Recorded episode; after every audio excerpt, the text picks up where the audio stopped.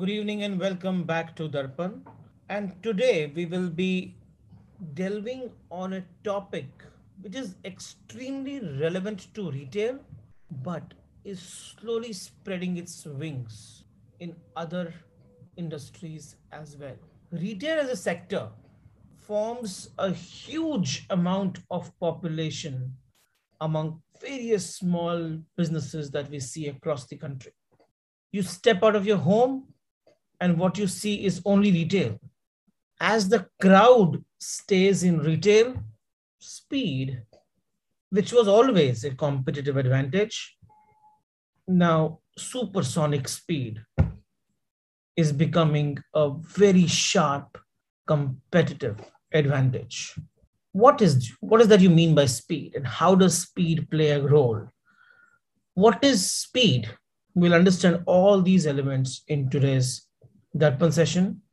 I will try to give you a new perspective on this and how modern organizations are basing are basing their their organization's architecture on speed. We'll understand and discuss that today. Let's start our session today by putting a very important aspect in our head if you remember, we had done a concept of omni-channel approach a few darpans back.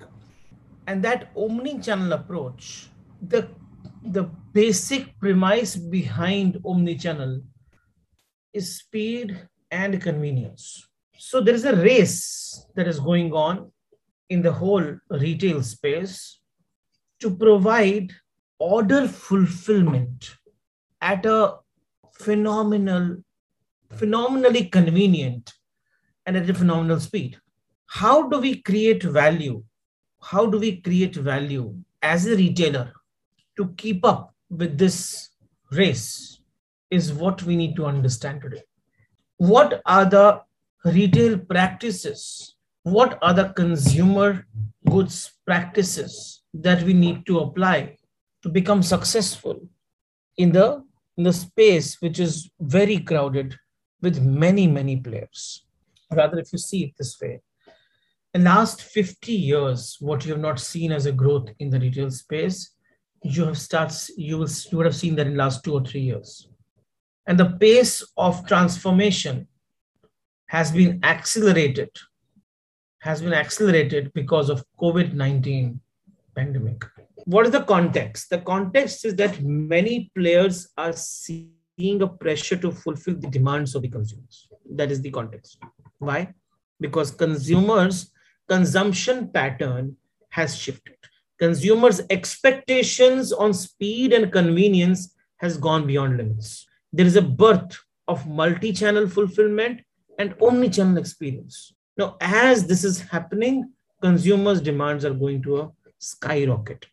As the consumers' demands are increasing, expectations and therefore capability shift or shorten the demand fulfillment cycle has to be there by all the local retailers, by various retail business specifically. And this also goes on to other industries like somebody was talking about hospitals. It's possible in um, in even B2B space because retailers are being serviced by B2B. What are the important elements that are required? To actually build any capability? Resources, processes, leadership, policy, and speed. That's important.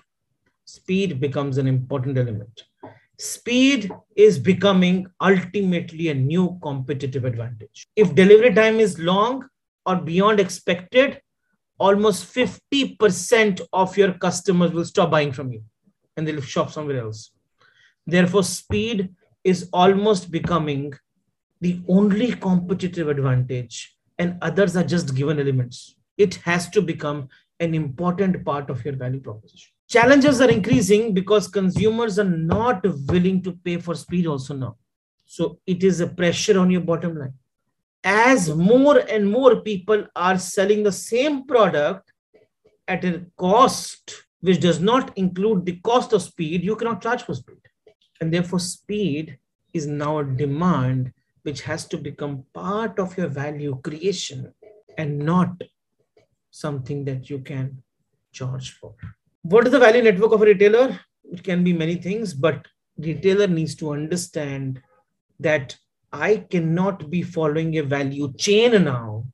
I have to follow a value network with multi-channel delivery points so that you can continuously work on convenience and fastest possible delivery. Catalyst to this shift is only delivery and the speed of delivery. What are the challenges? There are five basic challenges being faced by retailers. First is inventory accuracy. Second is demand forecasting. Third is store picking cost.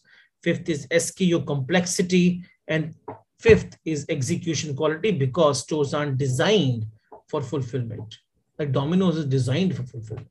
When that is happening, it is important that we should understand what are the nine important value proposition elements that a store is expected to have to help the consumer. The first being breadth of product selection, second being value for money, third being delivery speed and cost for that speed. It's a game changer. Fourth being control on delivery. If your control on delivery is weak, you will not be able to satisfy the customer. Fifth being product quality. Sixth being return policy needs to be a friction as frictionless as possible, no questions asked. Seventh being the product pricing, eighth being product availability, and the last being return to the store. These are the nine important value propositions, and these value propositions, value elements for your value proposition can be fulfilled well if you have four important capabilities that is data analytics, good technology, great talent, and continuous innovation. And that is what makes the whole game shift.